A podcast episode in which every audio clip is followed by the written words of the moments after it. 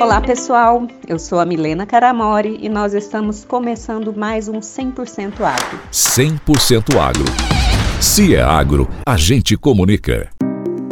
Hoje eu vou abordar questões fundamentais sobre a sustentabilidade no agronegócio, que apesar de ser um setor robusto e diversificado, enfrenta a complexa interseção entre produtividade e preservação ambiental. Então hoje eu vou trazer alguns pontos de reflexão. E eu vou começar pelo greenwashing, que é uma prática presente em diversos setores, inclusive no agronegócio. Essa estratégia de promover uma imagem ambientalmente responsável, porém sem substância real, requer a habilidade de distinguir compromissos autênticos de meras estratégias de marketing. A transparência e a responsabilidade nas operações agrícolas são fundamentais. O segundo ponto ressalta a importância das boas práticas de uso do solo e da agricultura regenerativa para garantir a sustentabilidade. A conservação do solo por meio de práticas regenerativas como rotação de culturas, cultivo mínimo, são ações que promovem a saúde do solo, aumenta a resiliência às mudanças climáticas e reduz a erosão. E essas são apenas algumas das vantagens das boas práticas de uso do solo no que diz respeito à sustentabilidade. Mas vamos ao terceiro ponto. Eu vou trazer aqui a relevância da agricultura de precisão para o futuro da eficiência agrícola. Tecnologias como GPS e sensores proporcionam uma gestão agrícola mais precisa, melhorando não apenas a eficiência no uso de recursos, mas também, claro, reduzindo o impacto ambiental. O quarto ponto que eu vou trazer trata-se da valorização e da preservação da biodiversidade por meio das sementes tradicionais conhecidas como caboclas ou crioulas, e também a manutenção de bancos de germoplasma. A preservação dessas sementes representantes da diversidade genética local é muito importante para garantir a segurança alimentar e nutricional e a adaptação às condições regionais. Bancos de germoplasma, seja in situ ou ex situ, são reservatórios essenciais de biodiversidade e garantem a continuidade dessas valiosas heranças genéticas.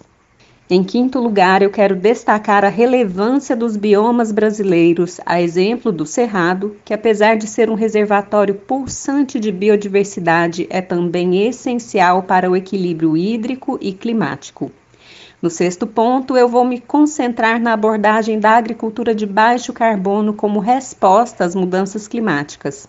A integração de árvores nas áreas de produção contribui para a redução de emissões e a mitigação do aquecimento global.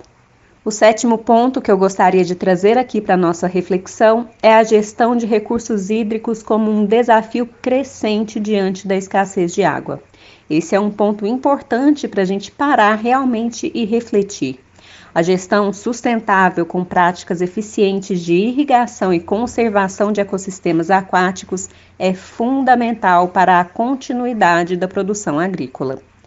Em oitavo lugar, para reflexão, eu vou trazer aqui a relação entre a fertilidade do solo e as plantas alimentícias não convencionais.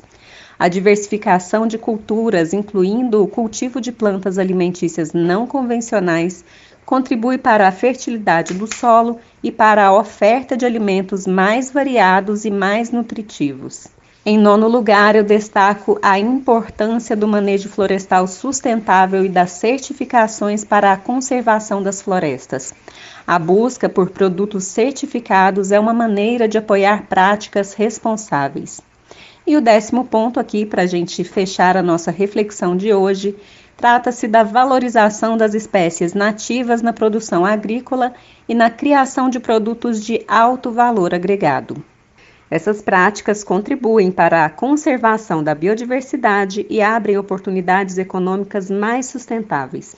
E, finalmente, abordo a inovação como o motor da transformação sustentável a constante busca por tecnologias agrícolas apropriadas e novas abordagens de produção impulsiona uma agricultura mais resiliente e mais sustentável.